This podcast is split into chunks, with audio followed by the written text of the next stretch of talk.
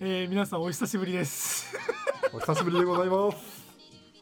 えー、いやー飽きましたね寂しかったよ、岡原さん。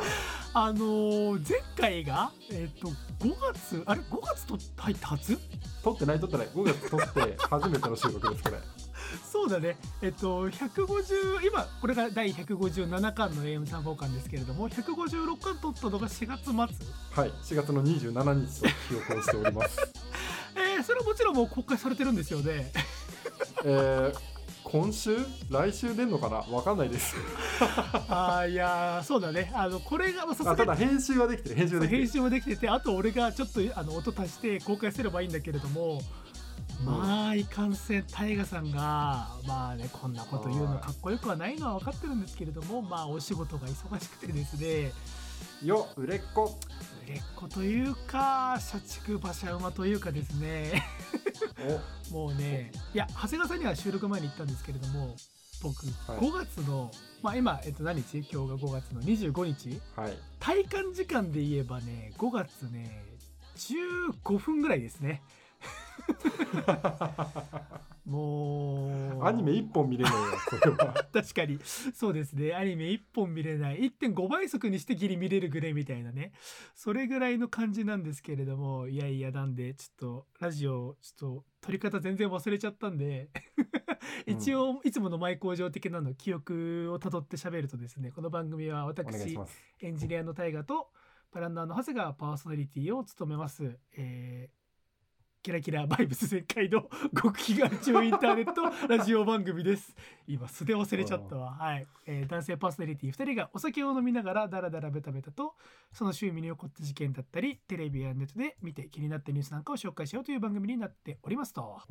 そうこの番組はお酒を飲む番組ですので早速そうですよ。今週も一巻の方開けていきたいと思います。オープン。開けましょう。はあ、酒飲むのも久々だ。なんか前マジ？ここ最近さうんそう本当久々。あまあ、1回5月に別のお仕事の案件が落ち着いて打ち上げ的に飲んだけれどもでも本当に5月はお酒も飲まずに働いてたって感じですね。そりゃもうねぎらわなきゃですね。いやーもうねぎらいねぎらい ねぎらいねぎらいっていうか分かんないですけれどもはいじゃあね 皆さんもね5月入って5月病なんて言葉もありますけれどもお仕事勉強疲れてるんじゃないでしょうか、えー皆さんもご唱和ください乾杯乾杯。おおいいですね。こりゃあまた変わったお酒を僕は選んでしまいましたな私先に紹介させていただきますどうぞどうぞ。えーブリュワリーは Be Easy Be Easy って英語なんですけれども、えー青森県の弘前市にありますクラフトビールの醸造所ですね長谷川さんが前に紹介してましたよね確かうん。んなんか飲んだ記憶ある。そうっていうかそもそもあで、えー商品名が空っぽネヤミのケヤグっていう商品なんですけれどもはい。これがですねあの長谷川さんに去年の誕生日でもらったビールですね。あれ？そうそうそうそう。それに入ってたやつです。はい。半年眠ってた。半年あの長谷川さんにもらったお酒まだ眠ってます。ビールってさ、賞味期限的なものあるんじゃないの？え？大丈夫？大丈夫でしょ？あアルコールなんて。寝かした方がいいに決まってんじゃんこんなもの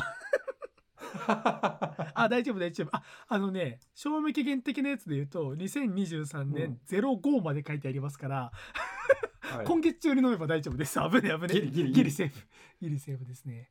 この空っぽネーミのケヤグというのはブルーベリーサワー IPA ということで結構珍しい。名前の通りブルーベリーの風味が非常に強い。ブルーベリーというかあれですね。ヨーグルトが味としては強いかなインパクトが、へえ、うん、俺も変なもんあげたもんだ。そう結構ね パンチのあるなんか変わり種ではあるんですけれどもでも非常に美味しいです、アルコール度数が若干高めの8.5%ですねおおなるほー。どよいねよいねなん。か名前がちょっと読みづらい空っぽネヤミっていうのが何なのか今 Google で検索してみたんですけれどもこれあれですねうん。弘前の方言で怠け者って意味みたいですあ、そうなんだ。パッケージよく見るとなんか怠け者がたくさん書いてあるんでまあイラストの通りかなって。ケヤグは？ケヤグはなんだこれは？ケヤグってなんだ？ケヤグで検索してみるか。あこれも青森の方。言友達だ。おお。あー。怠け者の友達たちみたいなことだね。今、君と一番遠いものじゃないか。ほんとよ。皮肉みたいなお酒選んじゃった。はい美味しいです。じゃあ長谷川さん何飲んでますか？私はですね、ヤングマスターというブルワリーから出ているネオンシティというお酒を飲んでおりおます。もうヤングでもない人はがヤングマスターを。やめてください。御年33にもなるんですけれど、はい。ヤングなビールを飲んでおりますけれど、はいはいはい。まあ、あの、インポーターよりのコメントとしては、あの、これ香港のビールなんですよね。香港なんあイラストが確かになんかそれっぽい、そうなんですよ。なんかちょっと赤パンツの、なんでしょうね、プロジェクト X というか、うん。あれ？何？プロジェクトベストキットベストキット。はいはいはいはい。うん。謎の下あの辺のイメージがこうね、彷彿とさせるようなダボっとしたね、道着みたいなんものが、もと。もとこうね、イギリスの植民地だった香港が、その文化を取り入れて作ったオールシーズン飲めるペールエールだと。で、これはね、まあでも、ペールエールでアルコール度数が5.2%、比較的抑えめですし、まあ明日も仕事があっても、ちゃんと寝過ごせずに頑張れるだろうなっていう感じの、いい塩梅のいい美味しいお酒でございます。なんか今ヤングマスターって何皮肉かよみたいなこと言ったけどあれですね今写真見ましたけどヤングマスターを漢字で書いてますね小さいおじいって書いてますねそうですね。正直ということで。あちょうど33歳ぐらいを指すんじゃないですかうんそうかもしれない。今日のポッドキャストは、社畜と正直でやっていこうっていう。社畜と小獣の？ラジオ番組ですとあーそうですよじゃあ久々のラジオ楽しく撮っていきましょういきましょはいということで今週前半パートは私大河から喋っていきたいんですけれどもう。おい。いやー先ほどもオープニングで喋りましたけれども本当に今月はですね仕事仕事仕事という感じでしてお疲れ様です。うーんなんかねちょっと長谷川さんと今週喋るの緊張していて緊なんでなんでなんで？あのねいや緊張っていうかちょっと。いや緊張っ電話してていうかあれな ちょっと怖いな。緊張っていうかあの、いおそらく長谷川さんパートこの後あるであろううん。うん。あのここ最近うん。そのなんだ文化に多少アンテナ張ってるやつがみんな摂取しているであろうコンテンツ何一つ触れてないのよ私 唯一サンクチュアリが面白いって誰かが言ってたからドラマを冒頭5分見ました、ああ、あれはね、あの、相撲界のスラムダンクみたいなもんです。あーあスラムダンクみたいなやつなんだ。スラムダンクみたいだと俺は思った。あそうなんだ。そういうなんかあの熱い系青春までいかないけれども男たちの戦いみたいな。そうだね。もうそれもそうだし、不良が、こう、徐々に徐々に相撲の面白さに気づいていく。あであなるほどね古くて堅苦しいその相撲の世界をどこまで主人公がぶち壊せるのかっていう、まあ簡単にお話しするとそういう話。めっちゃ面白そうじゃん。おすすめですこれ。面白いんで。そうでもそうみんながねそういう面白いザ・セカンドとかもなんかみんなねよかったわみたいないい大会でしたよザセカンド。いい大会でしたとか。だからはい。ラジオとかでもさ、あの芸人が良かったねとかみんながさそのうん。お笑い芸人さんだからさ、うん。あの同期は昔さみたいな話とかしてるんだけれども、うん、まあ、ラジオは聞けてるからまだいい方ではあるんだけれどもでもザ・セカンドは全く見えてないからあーはあギャロップね昔聞いたことあるなみたいなそういうレベルで全然ネタとか、ねラストのね決勝のネタがめちゃくちゃかっこよかったからぜひ見てほしい。そうみんなね言うから一応録画はしてるからちょっと時間があったら見たいなと思いつつ、うんでじゃあ岡田さんそんな岡田さん何やってたかっていうとですねまあ仕事なんですけれどもうん。あの、まあ、あんまり仕事の細かいことまで言えないんですけれども仕事がね忙しかったというか結構ストレスがたまる仕事をしていましてうんうん。分かりやすく言うと言える範囲で言うと、はい。まあ、とある CG 映像作品みたいなものを制作しているんですよ。うん。で長谷川さんなら分かるあどあのいわゆるその CG 映像作品を作ってで最終的にそれを映像として書き出す作業って、まあ、映像制作したことある人なら分かると思うけどレンダリング作業、はいはい。ありますね。あるじゃないですか。あの僕が作ってるこの CG 映像作品っていうのが解像度が 8K あるんですね。え、待って待って 8K って普通のなんかフルハイビジョンがあってそうだね。4K があってあって 8K でしょ？8K があります。今のテレビって 8K 映るんだっけ？えっと 8K 映るやつはと一般発売されてるモニターテレビとかでは多分ないかなまだ。マジで？そのね。8K コンテンツをねうん。レンダリングするのがねまあいろいろエフェクトとかがかかってる関係で、うんうちのね会社ねそこそこいいパソコンがね社内にあるんですけれども、うんうんそれでもね40時間ぐらいかかるんですよ。一日経ってもまだ書き出し中なんだ。そうです夜あじゃあ夜というか会社出る前退社前にレンダリングして終わるのが翌々日の昼間とかですね。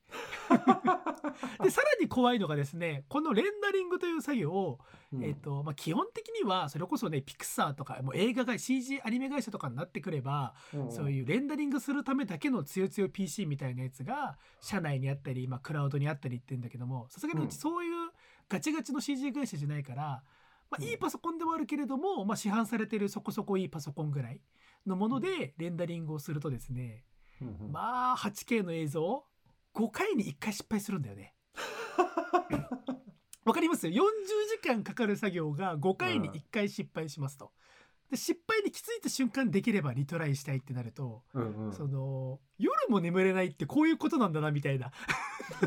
俺が寝ている間にも会社のパソコンはレンダリングを回しもしかしたら5回に1回失敗しているかもしれないみたいな。朝目が覚めて会社のパソコンにリモートで接続する時の恐怖。うまくいっているだろうか彼はまだ働いているだろうかみたいなねそういうね高ストレス社会に今生きていまして。でもちろんね心労がすごいねレンダリンレンダリングが終わってもあなんかナウフレのところちょっとエフェクト変だから差し替えたいですとか。あーやだ それでやり直しなのそう。もう一回もう一回40時間クライアントさんからもちょっとこの辺顔が見えづらいんでこのオブジェクトもうちょっとこっちとにずらせますかねみたいなのとかで。何回も何回もこの眠れぬ夜っていうのを過ごしていまして お察しします、えーありがとうございます。長谷川さんって、うん。まあ業種全然違うからあれですけれども、はい。そういうまあ社会人何年目ですか長谷川さんって。もうじ何年だ？78もうその辺、うん、そうですよね。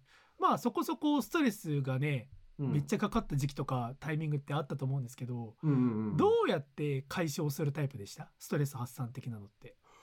どうやってたかなあでもねめちゃくちゃお金を使ってた気がする。おーはいはいはい、うん。何に使う？あの食？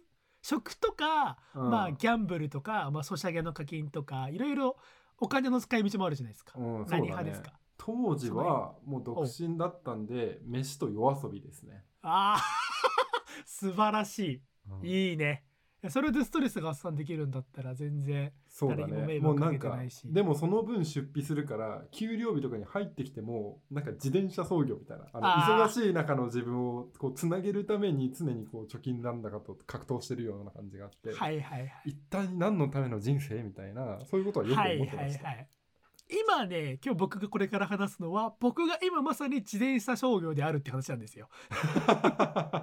もうこぎまくってるなっていう話でして。うんうん。そうだ僕も今は結局そのストレス発散方法今やってるのが、まあ、お金を使うということなんですけれども、うん。まあ、じゃあ岡田さん何にお金を使ってるかっていうとですねどうだろう。みんな俺のイメージにないかもしれないけれどもファッションに金を使ってますね。お服 いいですね大河原さん。はい。服、基本的にね僕はね服ファッションはねうん。ユニクロ無印ユニクロ無印無印ユニクロ無印無印みたいな人間なわけですよ。あの1ヶ月ね話さなかった期間にやったこととして俺ね服を着るならこんな風に前回読破してるんでなんとなくお察ししますよ。まさにああいう ありましたねそんな漫画。そう、うん。ああいうあれでいうところのそのファッションとかがあんま得意じゃないキャラクターみたいなど真ん中みたいなキャラクターだったん最初にこれを押さえておけばダサくないみたいなこう スタンダードな服装をしている印象は確かに大河原君にはあったね。そうそうそうそう。そうダサくないって思うあだからとりあえずおしゃれで自分があるとは思わないしうん。あだからでもとりあえず周りからダサいとは思われない。とか、まあ特に評価もされない服っていうのを今までコンセプトとして、まあ、コンセプトって言っていいのか分かんないけれどもあの選んでたんですけれどもうんうん。この超高ストレス社会においてはい。僕がちょっと買い始めた高い服高い服というか、お。まあ、ユニクロ無印ではない服っていうのがですねはいアロハシャツでございます。攻めるねあなた。攻めるね。おしゃれじゃないやつが急におしファッション手を出そうって言って一発目に手を出すアロハシャツ危険でしかないよね。うん。大失敗の予感しかない。んだけど本大丈夫？これそうですよ。なんでアロハシャツなのかっていうとですね。はい。長谷川さんアロハシャツの歴史知ってます？知るわけなかろバカ野郎。そうですよね。あの私私服で和服を着ることに多少なりとも憧れがあるタイプの男なんですけど長谷川さんどうですか？ああちょっとわかる。宇治くんみたいなあわかります？感じね そうそうそう。なんかあそうまさに宇治くんみたいな。なんかああいうあでもさあと私服で和服を着ることってなんかできなくはないんだけれどもうん。やっぱり今宇治くんっていうまあ名前が出ちゃったからあれだけれどもはい。その前職にねそういう、まあ、クリエイターみたいな人がはいその和服を着てたんだけれどもやっぱセンスがあるからこそ許される感があったんじゃないかなって僕はやっぱ思っていて。そうだね。文豪感あるもんねあの人ちょっと。そうそうそうそう。かましてるじゃん。で、うん。ちゃんとかますに値する評価を周りから受けてるじゃん。そうだね。感じがするわけよ。ヒットしてるヒットしてるあの人は。そうそうそうそう。ヒットメーカーだから、私服でも和服っておしゃれですねって思われるけれども、うん。そうじゃない俺みたいなやつが急に和服はハードル高えなと思って手を出せないでいたうん。んですけれどもはい。あのーなんですけれども元をたどってみると、うんうん。うちの親父が私服で和服を着る男だったんですよ。あそうなんだ。そうセンスのかけらも何もないのに。えー、ハゲでチビでガリガリなのに 私服で和服を着るっていうねよくわからない男でして。かぶいてんね。そう歌舞そう歌舞伎たがりみたいなうん。男でしてで僕は子供心にそれを見ていてああ変なお父さんだなと思ってたんですけれどもうんまあ彼の血を継いでたんでしょうね僕も。うん。なんかこのストレスの中自分を見つ自分という人間を見つめ続けた結果うん。あやっぱり俺も和服着たい着なきゃダメだみたいな。なんかなんていうんだろう。もうセンスがどうこうじゃない。もう俺は和服を着るんだと思ってうん。ちょっと私服で買える和服みたいなことをネットで調べ始めたんですよ。ほうほでね実際あるんですよそういう和服をその、うん。今のトレンド取り入れて売っているブランドさんみうたいなやつは。あああるよね。なんかそういうのをさ、あの普通の洋服の方に落としたりとかそういう友そうそうそうそう達とかも俺見てるから知ってる知ってるあそう。でそういうのに憧れるんだけれどもあれはね高え。ちょっとした羽織みたいなやつで56万する。ああそんなすんだあのね無印ユニクロからのジャンプ台じゃ到底届かないね。もう23個階段を登ってからあの行ける範囲かな手が届く範囲かなと思っていて、確かにねそうだね、えーそう。一旦セレクトショップぐらいを挟んでおきたいね。そうそうそうそうそうそう。一旦ビームスとかシップスとかユナイテッドアローズとか挟んでギリ手が届くんだろうなみたいなことを考えて、はいはい。そういうのは、まあ、ネットで画像を見るだけにとどめておいて。うんでまあいろいろネットサーフィンしていたらですねはい。実はアロハシャツってめちゃめちゃ和服と馴染みのあるっていうか和服から生まれたと言っても過言ではないあなんだろうファッションブランドブランドというか衣装の一つ民族衣装の一つらしくてですね。あそうなんだ。まあ諸説あるらしいんですけれどもうんうん。あの明治維新あったじゃないですか。あったじゃないですかっていうのも変ですけれども、なんかついこの間みたいにつ話す動そう江戸時代の終わりにですね、ましたそう明治維新があって、まあ、日本が開国しまして、はいはい。でこのタイミングで、まあ、外国人アメリカ人が日本に来るっていうことももちろんあったんですけれども逆に、まあ、うん。日本人、日系人がアメリカに行く、うん。まあ、その中にはハワイも含まれている。はいはいっていう人が結構いたと、まあ、いわゆる移民ですね。うん。でこの日本からハワイに渡った移民の方々っていうのはハワイで結構サトウキビ農園をやられてたらしいんですよ。ほうそうなんだそう。でこのサトウキビ農園で働く時の衣装っていうのをあのハワイの気候に合わせてその日系人移民の方々はどういうものがいいだろうかって考えていく中でうん。いわゆるそれまで自分たちが当たり前に着ていた日本の和服のデザインと,、えー、と現地の人たちが着ている欧米のシャツっていう文化。これをなんとかミックスさせて、まあ、現地の人にも受け入れやすい。それでいて日本人の和風の心も忘れないような服は作れないだろうかって言って生まれたものがアロハシャツの原型にどうやらあると。なるほど。うん。まあ、諸説あるんで、まあ、必ずしもこの一本道ではないんですけれどもなんか、まあ、インターネットをねサーフィンしてたらこういうトリビア的なことをたまたま知りましてはいはい。なるほどと。うん。どうやら俺はいきなり私服で和服を着ることはかなわそう叶わなそうだけれどもアロハシャツなら1着ぐらい持ってみてもいいんじゃなかろうかということでですね。冒険してますね。冒険してます。でもこの辺からも頭あんま回ってないから冷静あの、うん。仕事がこんな忙しくなければ冷静に「いやいや待てよ」と「おからうんお前自分鏡で顔見ろ」と「その体型その顔で急に派手なアロハシャツ着たらお前目も当てられないぞ」っていうそういう神経が今麻痺しているから。もうねそのままもうあちょっと Google 検索したら横浜に有名なアロハシャツのお店あるっぽいから行ってみるかっていうんで、まあ本当に忙しい土日の合間を縫ってちょっと行ってきたんですよ。ほいほい。で浅川さんには URL 送りましたけれどもうん。横浜のみなとみらいうんワールドポーターズっていうショッピングモールの中にあるマウノケアギャラリーズっていうアロハシャツ専門店があってうん。ここがねなんか僕はたまたま見つけてあーなんかあるわで行ったんだけれどもうん。あの関東圏内のアロハシャツの結構有名なお店人気なお店で品揃えがめちゃくちゃいいんですよ。はいはい。でねあのワールドポーターズ行ったことある人はわかると思うんだけどなんて言ったらいいんだろうなワールドポーターズってあの中高生が土日に遊びに行くのに最適なショッピングモールなんですよね。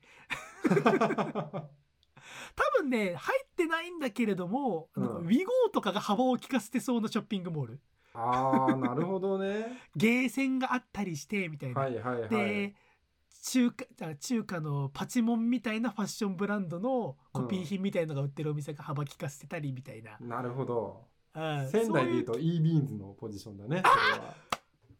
EBeanS です みなとみらいの EBeanS です。あなんかどっちにも悪い気がしてきちゃったけど。ま あなんかね、どっちも貶めちゃったっていう。そうそう。あまあでもそういういや全然そういうところに需要があるのは分かるし、うん。何よりそういうところにめちゃめちゃお世話になってたからいいんだけれども僕はけてっきりだからワールドポーターズにあるアロハシャツの専門店ってでなおかつそういう e ビーンズ的なノリって思ったらうん。なんかあんま期待できねえなと思って。冷やかしじゃないけれどもさーっと見る時見るかと思ってお店入ったらですねうん。あの行ったことある人なら分かると思うんだけどあそこだけガチの服屋なんですよ。あのねお店の人がうん。あのーあまあ皆さんアロハシャツを店員さん着てるんですけれども、うんうん。まあ、てっきりアロハシャツの専門店なんてアロハみたいな陽キャがどうすか？みたいな感じでうんチャラチャラしてる感じなのかな？チャラチャラした接客なのかな？と思ったらなんかねちょっと喋ると分かるんだけどガチのファッションオタクたちみたいななんあかー。いろんな古着を着倒した結果私たちはアロハシャツに落ち着きましたみたいな。最近ブームだもんね、ちょっと。あそうなんですか？そうそう。なんか、あの、大唐君がどんなものを買ったかわからないけれど、あの、うん。柄の色数が少なくて、ちょっとこう、うん。普段着にも着れそうなやつとかが、割と売れていると。っていうのも、まあさ、ちょっと前まで黒いスキニーで細いやつがすごい流行ってたけど、今結構若い子とかってさ、ワイドめのパンツを履くじゃない？はいそはいはいはいこに合わせるのにちょうどいいみたいで、なるほどゆったりしたねはい。ああなるほどなるほどだから通りで若い子のお客さんも結構いてでそういう若い自分なんかよりもおそらく若いであろうそれこそ中高生大学生みたいなお客さんがそういう熱心なガチオタであろう店員さんと「いやこのモデルいいですよね」とか「いやこれ入荷されたんですか?」とか喋っててなんか俺が思ってたそのこのなんか服屋行く緊張感とまた別のベクトルのあガチのお店じゃんっていう緊張感がそこで走って。はいはい。でその服オタクの店員さんにいろいろ説明を受けて今年のモデルだとこれがあってみたいなうんうんお客さんって普段アロハシャツってどれぐらい着られます？みたいなあ実は今回初めてアロハシャツを着てみようかなと思ってましてあそうなんですねみたいな。アロハやっぱ着てみたいって思いました。何がきっかけですか？みたいな。仕事のストレスとは口が裂けても言えないからいや友達に好きな子がいてっていうもう完全にイマジナリーフレンドをそこで作って そいつがなんかアメカジみたいなやつが好きでみたいな。あいいですよね。まあアロハシャツってやっぱアメカジの文化めちゃめちゃ似合いますしやっぱカルチャーとしてフィットするとこあるんでみたいな。あそうなんですねみたいなところからいろいろ話を聞いてでね初回に行ったその日はうん。いいなと思った服を一着買ったんですよ。うんうん。これが沼の入り口ですね。今のね何着持ってんの君、アロハ。今あ先にきじゃあ先に行っちゃおうか。今僕うん。6着持ってるんだけど、おかしいおかしいおかしい。1 ヶ月間で6着アロハ買うやつはおかしい。あのねあちなみに1着大体1万円から1万5千円ね。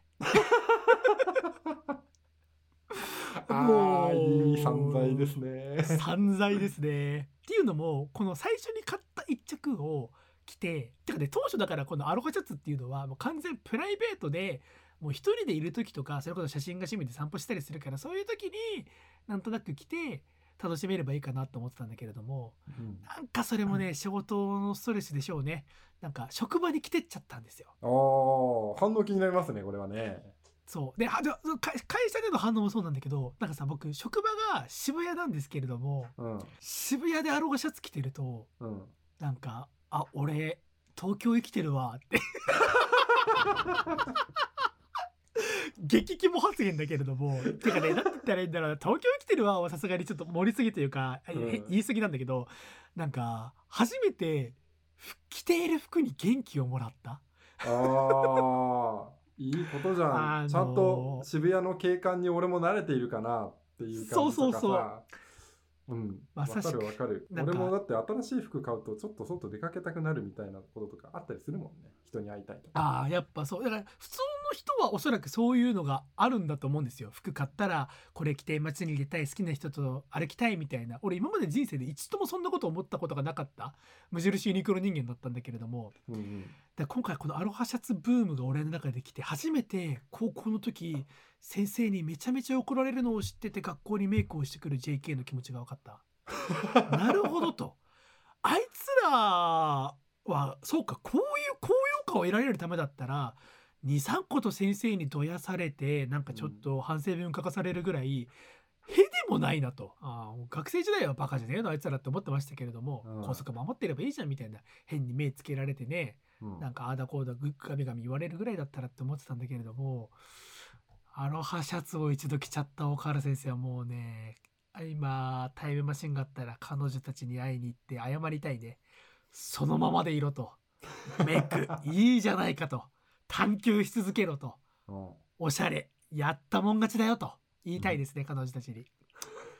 もうでですよ。で、はい。長谷川さんも気になっていたその会社でのリアクションというかうん。あのー良くないのがね良くないのがっていうか僕会社がうん。まあどういう会社なのか今自分のし仕事内容とか説明もしづらいんだけれども、まあ、うん。ざっくり言うと、まあ、メディアアートデジタルアートを作るみたいな、まあ、かっこ,、かっこよく言えばですけれどもそういう会社にいるので、まあ、僕みたいなそういうユニクロ無印人間もいますけれどもうん。何人か、まあ、何割かの人があのファッションに並々ならぬこだわりを見せる人たちがいるわけですよ。おーなるほどね。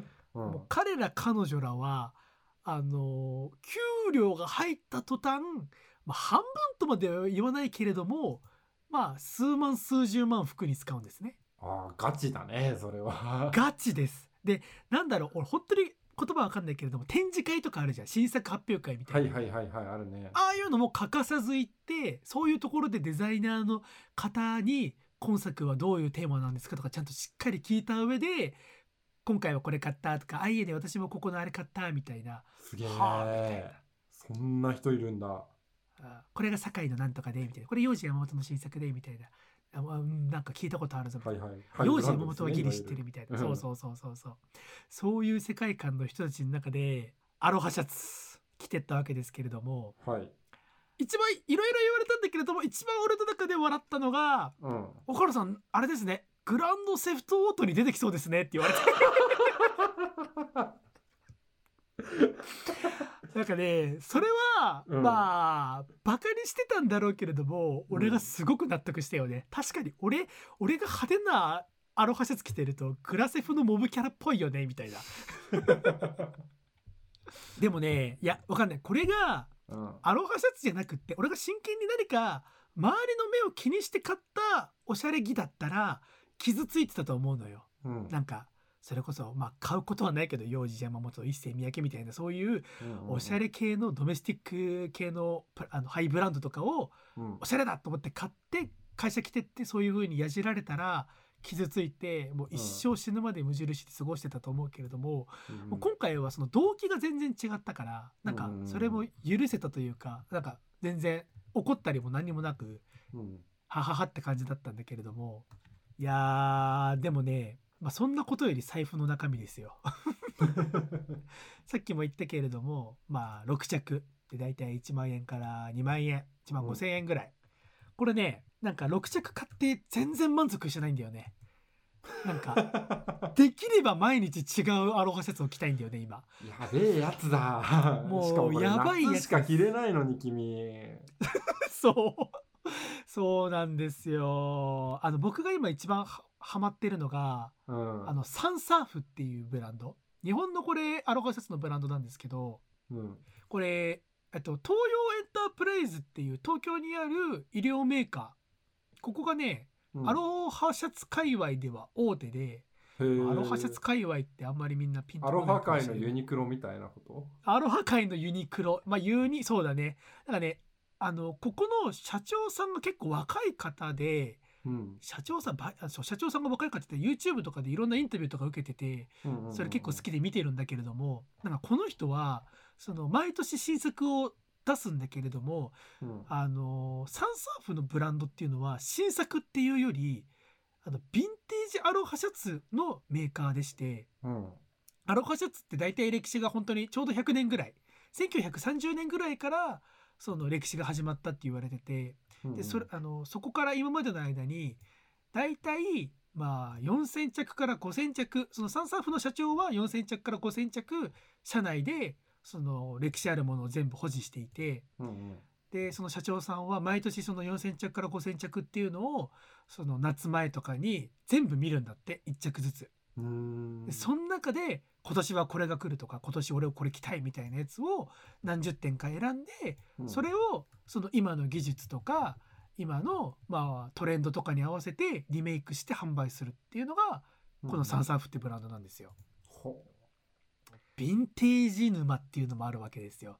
今12万で住んでますけれどもう うん。このサンサーフがじゃあその今年こあの今年出したこれの元ネタになったヴィンテージアロハシャツみたいなやつも一応市場には出回っていましてとかって言われちゃうとうんでそれはあのネットで中古品で買おうとすると1着10万から15万ぐらいでしてみたいな。うん。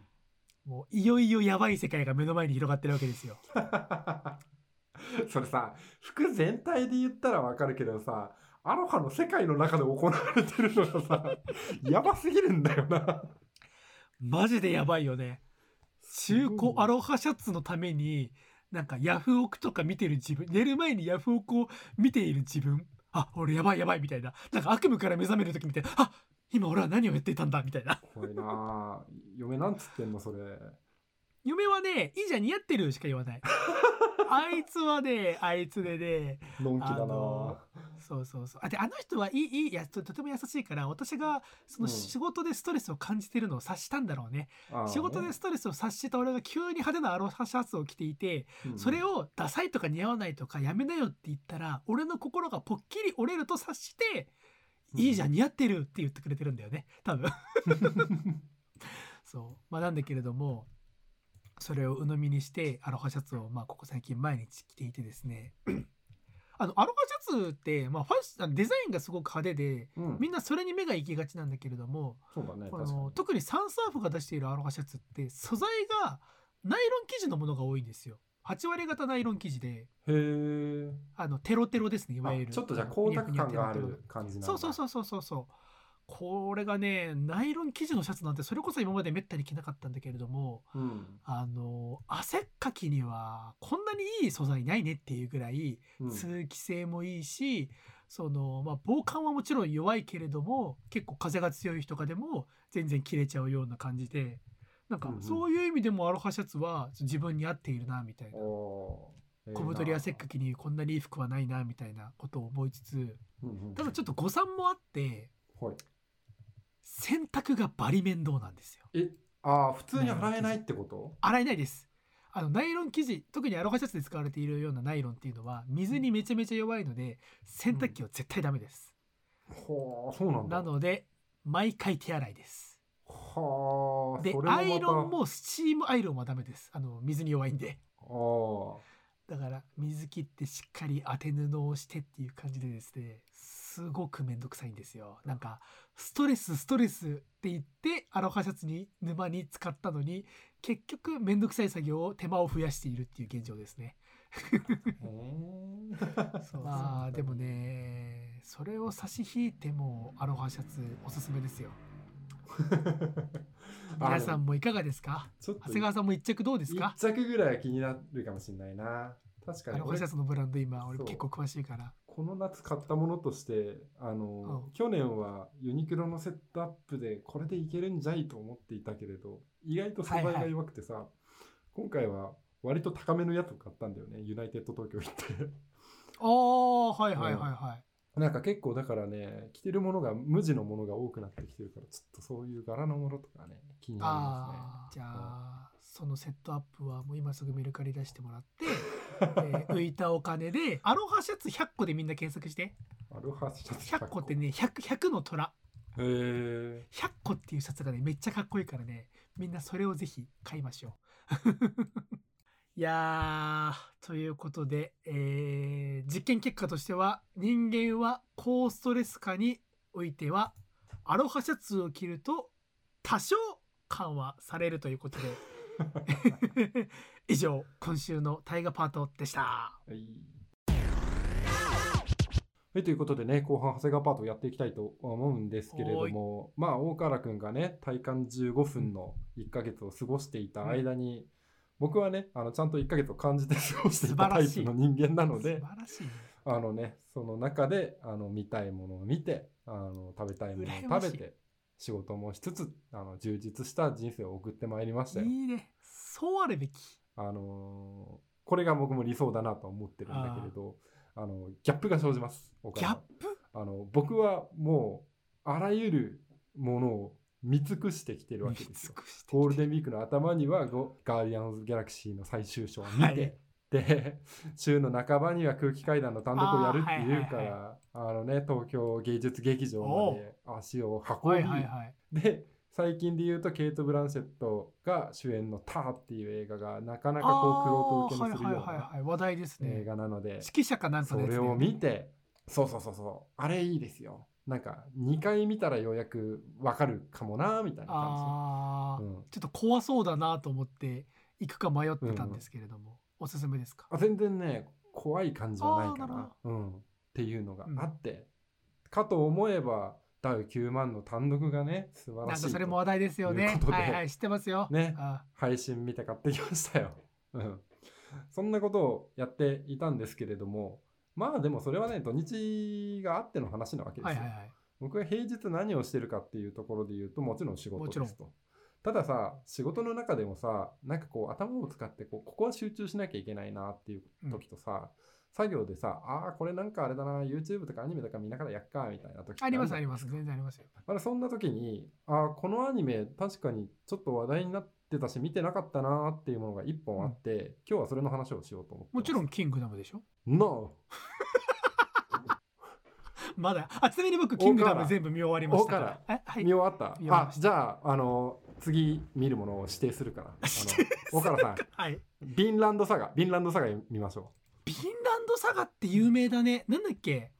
う。そう。有名なのは俺も知っていたけどどうどういう話かわからない。とりあえずネットフリックスに勧められてるから見てみようから入った、俺は。はいはいはいはいはいはいはいあんまりね、僕もね、正直情報を渡したくないんだけれど、えっ、と、この作者の方が、えっ、と、ちょっと待ってね、お名前が、雪村誠さん？そう、雪村誠さんっていう方が、2012年ぐらいから連載やってんのかな。あ長いねあ結構長いです。で、えっ、と、最初は、あの、マガジンでやっていたんだけれど、うんそこからアフタヌーンにあの移籍して、うん月1で連載を今も続けている。作品にまだやってんですねなっておりますと。で、まあ、この話がどんなものかっていうと、あの簡単に言うと、バイキングって、岡田さん、わかります？食べる方じゃないよ。あのおいデブ扱いするだよ。分かるとさすがに俺だって。あ北欧の海を大暴れしていたまあ、海賊ですね、簡単に言うと。そうですね。はいはい。あのその人たちの話ですと。ほーはいはいはい。その中で、あのアイスランドの、えーとちっちゃい村に生まれた主人公の男の子トルフィンっていうやつがいるんですけれど、うん。まあ、その人がとある時にお父さんを、まあ、殺されちゃいます、ほう。うん。これ4話までの話ですねアニメでいうと。はいはいはい。はい。で、えー、とその殺した相手っていうのがいるわけですよねバイキングの方に。うん肉球ニックキね敵がいるわけですよ。はいはい。でその男の子はその敵の、えー、となんでしょうね盗賊団に入って、うん。あの育てられるんだけれどあのお前が武功を挙げたらあの一緒になんか敵討ちとして一騎打ちしてやってもいいぞっていう契約を結んで旅をするんですよ。あ自分の親父殺したやつの一派に入ったってこと？そうそうそうそうそうまあそうだよね。えそうはなるほどなるほど、う。である事件で、えー、と捕虜にしたちっちゃい国の王様がいるんですけれどお王子様かな？王子様がいるんですけれど、うん。まあその子とその主人公が同い年ぐらいでうん。最初すごくその男の子はめめしい感じなんだけれどその盗賊とかに育てられてるトルフィンはなんだこいつけと思いながら、あの絶対この親父の敵を取ってやるぞみたいなちょっとこうぶっきらぼうな感じかなはいはいはいはいもう基本的にそのあのメンバーで話が進んでいくと。で中には、えー、と敵軍が出てきたりだとか戦になったりっていうところでまあ最初のね一部はねほぼなんだろうなバイキングマンキングダムといっても差し支えがないです。うんうんうんうんうんでもねあのちゃんと練られてるし時代背景とかもあのこの雪村さんっていう人が実際にアイスランドに行って取材してきたこともあるので超正確に書かれてるしめちゃくちゃ面白いんですよ。なるほどねでなんで面白いかっていうと歴史に忠実ではないんだよね。例えばそのさっき言った王子様がクヌートっていうキャラクターなんだけれどこれね歴史の史実なんでネタバレをするんですけれどはい。後々、えーっとイギリスを統治するすんげえ王様になるんですよ。はいはいはいはいではい。そこら辺は正確なんだけれどその周りの王様を倒していくのに毒殺を用いたっていうのが漫画の中ではあるんだけれどそれは史実の中にはないみたいな。ちょっとこあーはいはい。面白くなる要素としてこうフィクションをすごく足すのが上手というか。はいはいはいはいはいめちゃくちゃそこがあの痺れるなと思って第一部を見たわけですキングダムでいうとろころのヨータンワは女じゃなかったみたいな話とかねそうそうそうそうそうそう。で、まあその中で、じゃあ敵討ちどうなったのみたいなところが、あの、第一部というか、アニメの一期がそこで終わるわけですよ。ああはいはいはいはいで、そこから、あの、最近2期やってるんですよね。あの、ヴィンランドサガって。うんうんうんもう物語が一変するわけですよ。一応トルフィンが2期も主人公なんだけれど、うんまあその1期のとあることがきっかけで盗賊っていうところからあの王の護衛の身分になった後にうん突如奴隷に落とされます。そこからがもう超面白い。で雪村さんも最初に奴隷の話を僕は書きたかったんだと。はいいうのでそうあの担当の編集とかに持っていったらいやあのこれだとすごく地味で話としてみんなついてこれないと思うからその前日談じゃないけれどストーリーをつけた上であの奴隷編をやった方が盛り上がるんじゃないかっていうことで書き足されていて今やってる2期が漫画で本当にその雪村誠が書きたかったところになるほどね。こっからが本編だぞみたいな、作者からすればそうなんですよ。これがね熱い。すごく熱いわけですよ。最初の方すごく土地しか耕してないんだけれどそれが後々こうすごく大事なことになってきたりとかするわけなんですよ。うんうんうん。いやー読んでほしいですねヴィンランドサガ僕は。そう。え読んでほしい？えああアニメでしょ？アニメなんだよね。あのねみみ見てほしい見てほしい。あ見てほしい。あのちなみに俺はあ。のアニメの展開あの新しいところに追いついてああこれやべえなと思ってああの1から今出てるのが26巻までかな。あ全部買いました。あっていうことだからあの読んでしほしい見てほしいがはいはい入り混じっちゃう。とりあえずお前はアニメを見ろってことね、うん、とりあえずアニメ。で俺最初あの仕事作業しつつながらみぐらいだからうん。本当に34話ぐらいまでわーっと見てたんだけれど4話のラストのあたりからグッと引き込まれて、うん。あもうこれ作業しながら見れるもんじゃないと思って。マジか。仕事終わった後に見るアニメに切り替わったぐらい面白かったですこれは。これは見ますわ。なんか確かにいいですよ。全然歴史の話とか違うけど、キングダムハマった流れからこれ行くの良さそうだな、めちゃくちゃいいと思う。うん。はあ。そう。最初の方は「キングダム」っぽいんだけれどだんだんだんだんその雪村誠っていうあの作者が伝えたかったこととかあのなんだろう書きたかったものに近づいていくのがこう見えるというかそれに伴って主人公のなんか身分もそうだしあの風貌だったりだとか行動みたいなところも変わってくるし周りを取り囲む人も変わってくるわけよ。もうまるで違う漫画を読んでるかのような感じになるんだけれどあの全てつながっているというかあのめちゃくちゃ面白いですこれはこれもう収録終わったらとりあえず4話まで今日寝る前に見ます。4話まで見た方がいい。4話まで見て 面白くなかったら俺その月のネットフリックスであげるよ。あサンクチュアリより先に見るべきじゃああ俺は個人的にはサンクチュアリよりあのヴィンランドサガおおじゃあマジで今暑いですから。わ。本当にここからやっていくとギリギリ2期の終わりのところでピタッとみんなに追いつくからはいはいはい。これは熱いぜっていう感じになりますね。了解です。フィンランドサガそうでねすね。まあそもそもなんでバイキングをさこの舞台に雪村誠漫画を描こうかと思ったかっていう話なんですけれど、うん。うん、それに関してはこの人はそもそもバイキングの話が書きたかったっていうわけじゃなくて暴力について書きたかったんだって。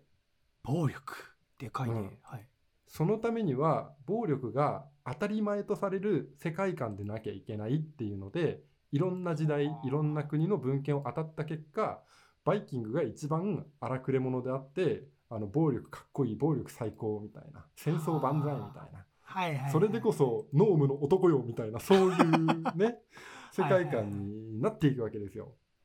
だからこそここを舞台にしてあの暴力とは何なのかっていうのを主人公が立ち止まって考える漫画っていうのを描きたいっていううことをねん言っていたんですけれど俺ねこの雪村誠って人もすごく好きだなと思った。てかこういう人間を俺は見た時に信頼しうる俺の人生の中であこのこの人間信頼して良いみたいなところに バチッときたわけですよ。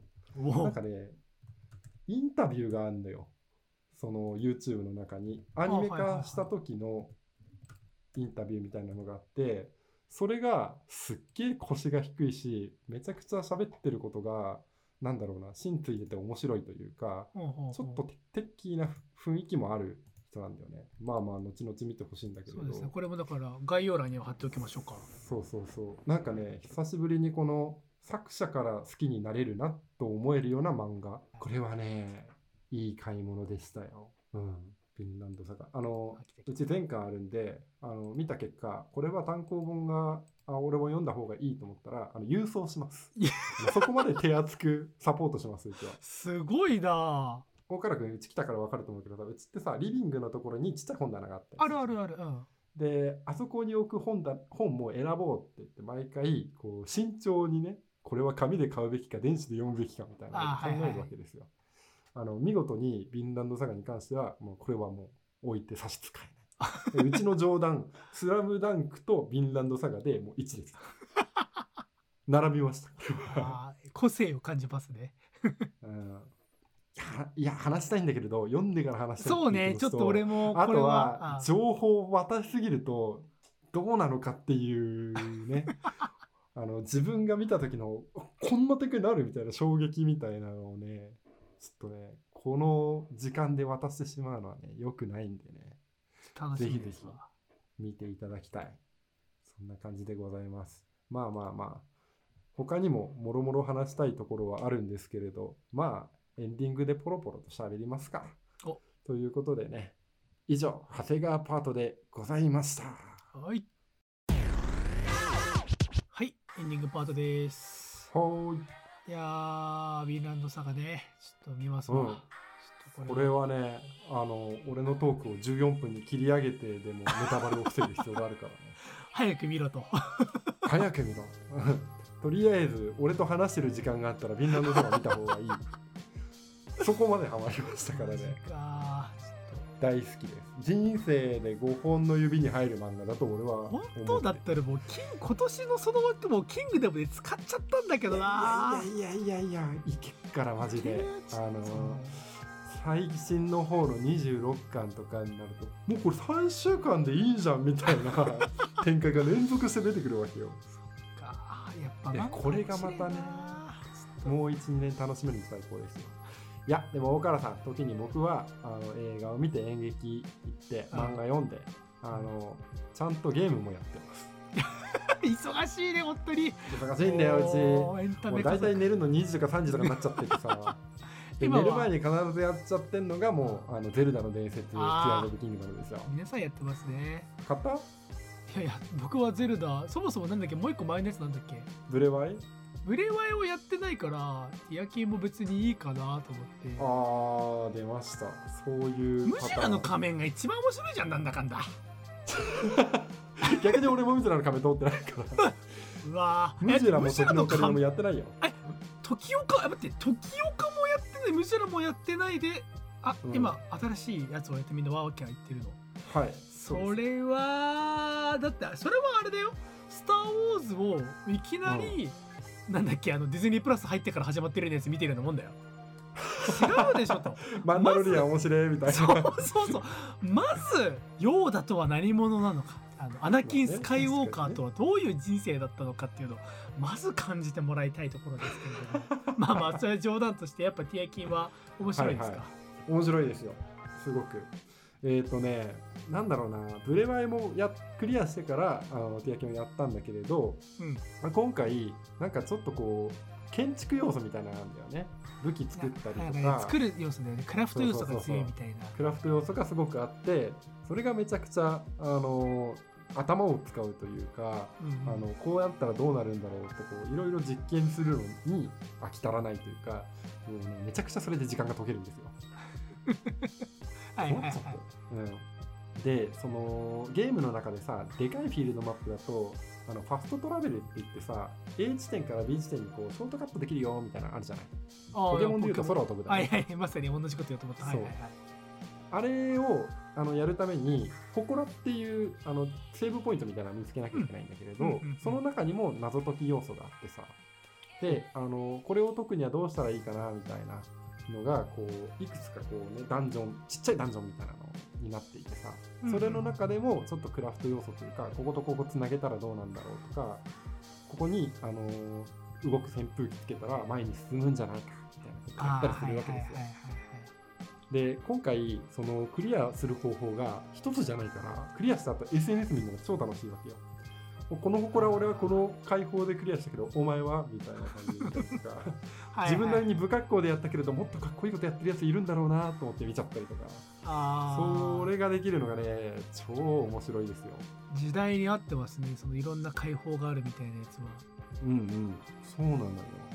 でまたね任天堂も憎らしいことにさ手前の方でちょっとチュートリアルじゃないけれどさこれってこんな風に使うんだよみたいな初歩的なものを使った後にじゃあ本番行ってみようみたいな感じでドーンっていうのを説明なしで出してくるんだよね。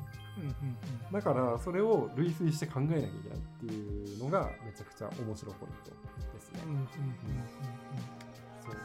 ゼルダのそのコンセプト昔からあるそのトライアンドエラーと謎解きとバトルみたいなバランスだよね、うんうんうん。今回はもうちょっとこう謎解き要素みたいなのが強いという。かはいはいはいはい、うん、そんな印象をお見受けした。直感的にできるのはブレワイの方かな、うん。岡田君ブレワイ買う予定がないんだったらあのねゲーム実況者のシュウさんって人がいるんだけどその人がやってるブレワイガチやり込み系のなんか実況動画 あの見ると楽しいかもしれない。何さシュウさん？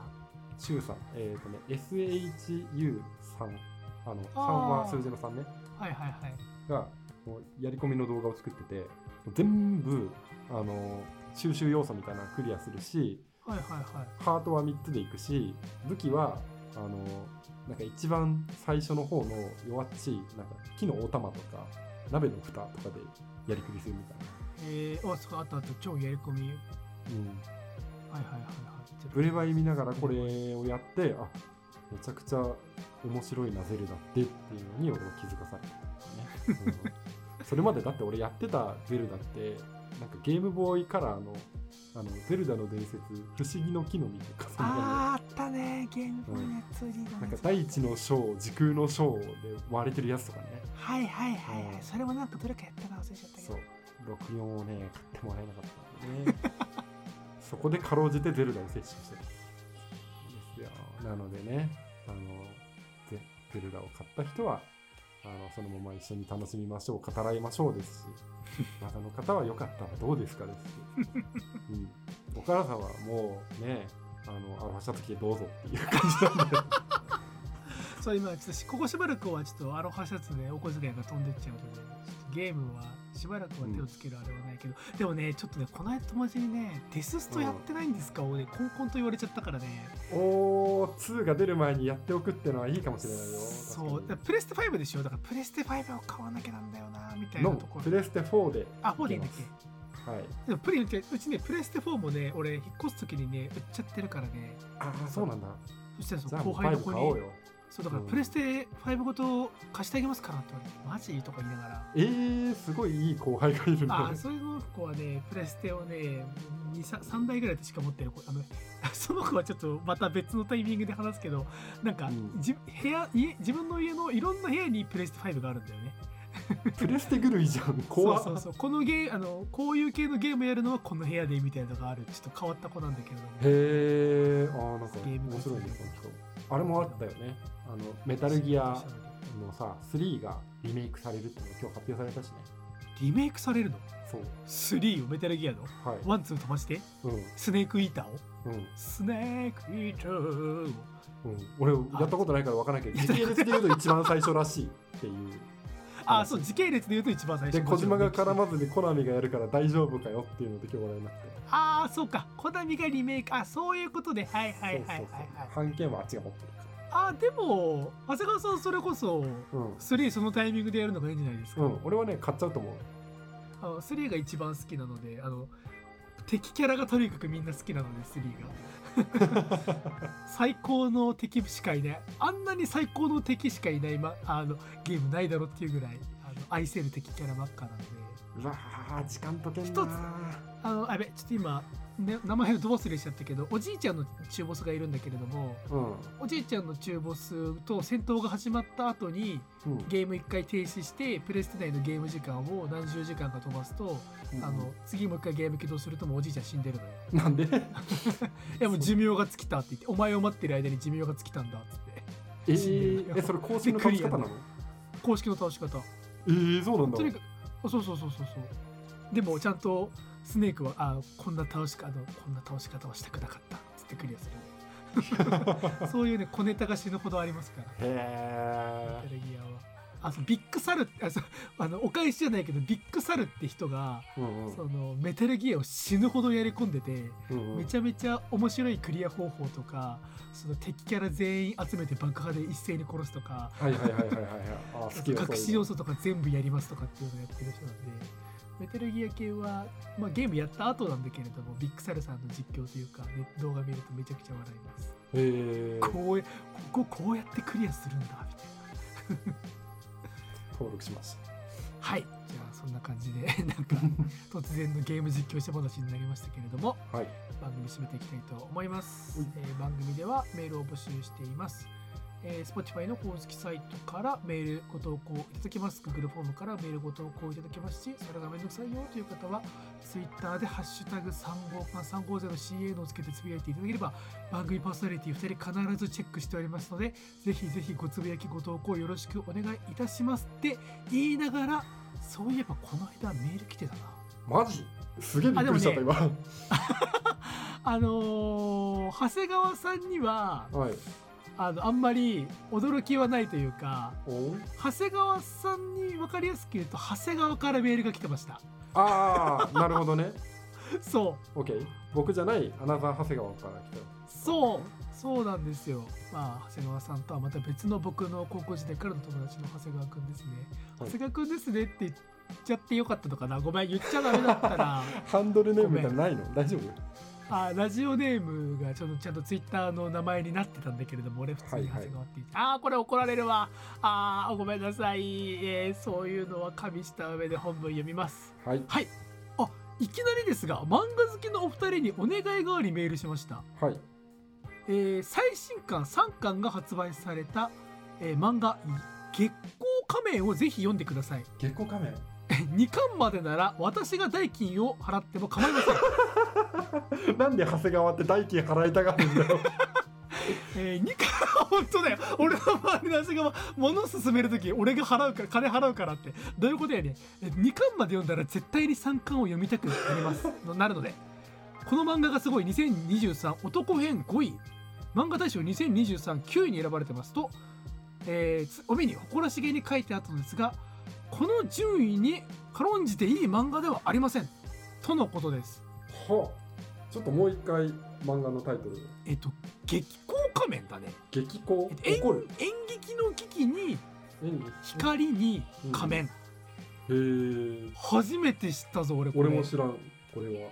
えーちょっと今漫画ペディアにあらすじがあったので読みますけれども、はい。えー特設にのめり込むあまり危険だが実用性の高いヒーロースーツ月光服を制作した特撮美術研究会徳美県出身の青年たちの物語。現代を舞台に昭和特撮愛をテーマにした異色作。小学館ビッグコミックスペリオール2022年第1号より連載を開始。なるほど。ほジャンルヒューマンドラマ部活動。部活動なの部活動？あ美術研究部だからそういうことか。えー、おーちょっと買おうこれは。私はねまあ長谷川さんに勧められたものもいろいろ見ましたけれどもそのもう一人の長谷川くんからね勧められたものは基本的に全て摂取するとねうん。人生で決めておりますので、えー今 Amazon で買い終わりました。早い。私も今カートに入れてポチりました。ました？じゃあ次のエンディングとかこれの話になるかもね。喋りましょうぜひぜひ、うんなんか好きそうだなあの人。皆さんもリスナーの方もぜひ気になった方はチェックしてみてください。はい。ということで AM3 号館第157巻の放送でございました。ご視聴いただきありがとうございましたさようなら。また来週。来週撮りたい。撮りたい